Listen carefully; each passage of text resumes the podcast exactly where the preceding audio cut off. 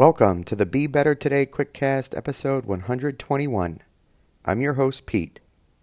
Today's quote comes from author Scott Adams, who once said, Remember, there's no such thing as a small act of kindness. Every act creates a ripple effect with no logical end. What a beautiful image. A single first act of kindness rippling out into the world, getting wider and wider bringing more people into its path, never stopping. Kindness to others overtakes everything and creates a wake of goodness too powerful for any opposite force to overcome. Imagine that world. The best part? You have the ability to create it.